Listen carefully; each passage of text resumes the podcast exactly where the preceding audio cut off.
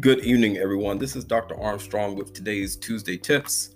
Um, first, let me take the opportunity to say thank you to each and every one who on October the 3rd wished me a very happy birthday. I do appreciate each and every one of you for taking the time out of your day to wish me a happy birthday. It's another year around the sun, uh, and I'm looking for this 45th year uh, to be one of happiness and prosperous and prosperity, I should say, uh, and one filled with a lot of joy.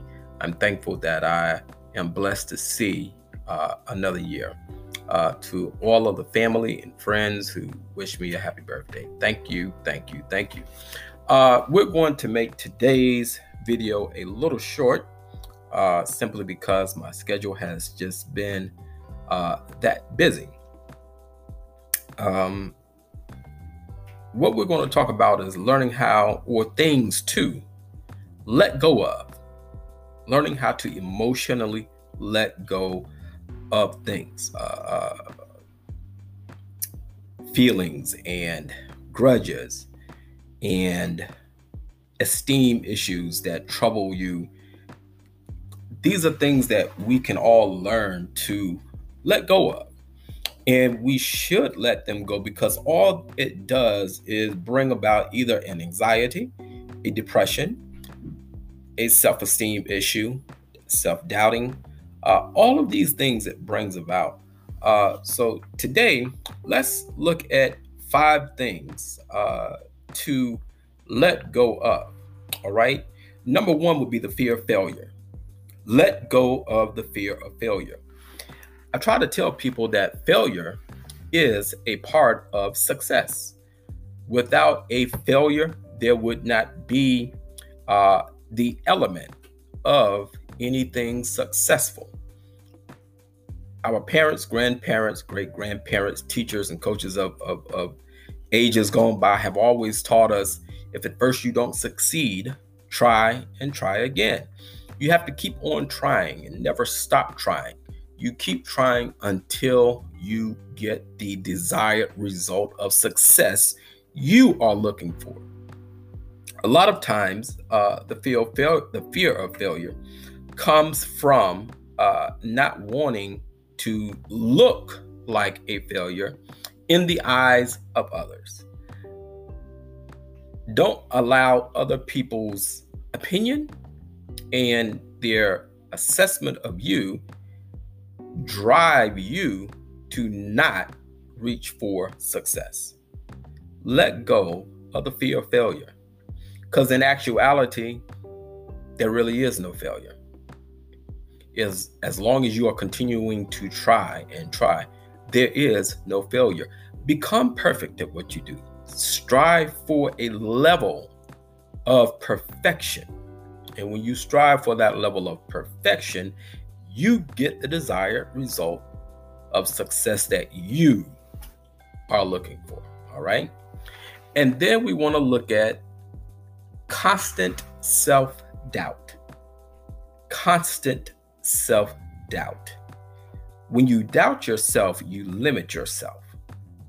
And then when you limit yourself, that fear of failure comes into play. Constantly doubting what you can do will prohibit you from even trying. I am a big proponent of always give it a try. When I started out in this practice, people told me that it was going to be a failure. Uh, nobody wants to speak to a therapist, especially a faith based therapist. Oh, it's just going to be a failure. Well, I work for the World Health Organization as well, and I help revise the ICD 11 uh, the ICD 10 into the new ICD 11. I have been on countless interviews and I have helped countless people, all because I didn't doubt myself, but I gave it a try. If you become a constant doubter, then your self esteem really, really, really diminishes. So stop being that Debbie Downer, as we used to call it. Don't doubt yourself. Be proud of who you are. I'm a big, big, big proponent again of reinventing who you are. You can reinvent yourself. If who you are right now is now who you want to be, reinvent yourself. Become who you want to become. All right. Uh, and then we look at living your life to the expectations of others. Living your life to the expectation of others. Social media has become a staple in everyday life now. And we are constantly looking at our friends and our families and um, Hollywood stars and professional athletes living what they so call their best life. And if that's what they're doing, all well and good. But you don't have to live a life like them.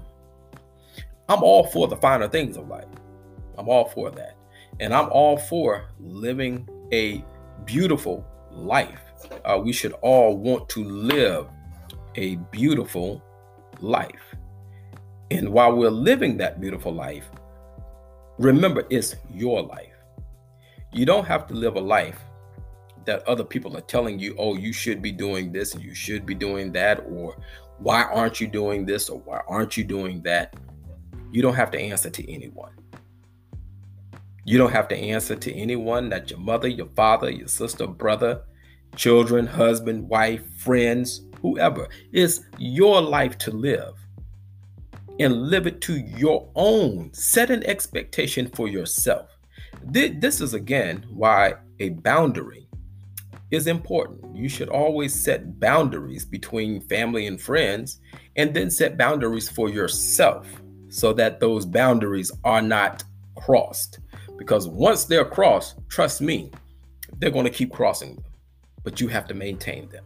Okay. Number four, the need, and this is a big one, uh, the need for validation from others. If you don't feel as though you're good enough, you know, validation is a lot of attention seeking. Okay. And attention, attention seeking uh, boils down to some psychological issues that you may have, uh, either stemming from your childhood or uh, from some type of trauma that you have to have a validation from someone uh, and you have to seek the attention from someone. You don't have to have validation on every little thing. If it's okay with you, the world doesn't have to know, and you don't need approval from the world to know that it's okay with you. Nobody knows you better than you. All right? Stop doing things for attention. Stop doing things for validation. Be who you are. That's all you have to do is be who you are. And last but not least today, holding on to control. Holding on to control.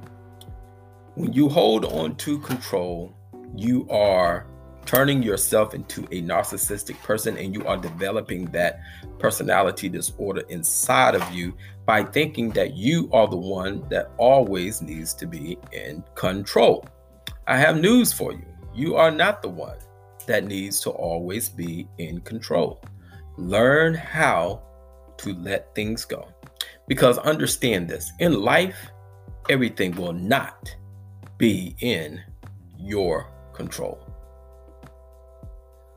Learning how to live a life of letting certain things go will lead to a better life. Setting those boundaries in life will lead to a more peaceful life. Setting boundaries in life and letting things go will give you more power and more self control that you should have over yourself than instead of over everyone else. So uh, I thank you all for listening today. Again, I know this has been short and I went through these rather quickly, uh, but I do appreciate you listening. Thank you again for the birthday wishes. Please like, subscribe, and share it. Uh, and to all of the organizations who use this uh, for their uh, own purposes, I thank you. Thank you again, folks, and have a wonderful, wonderful evening.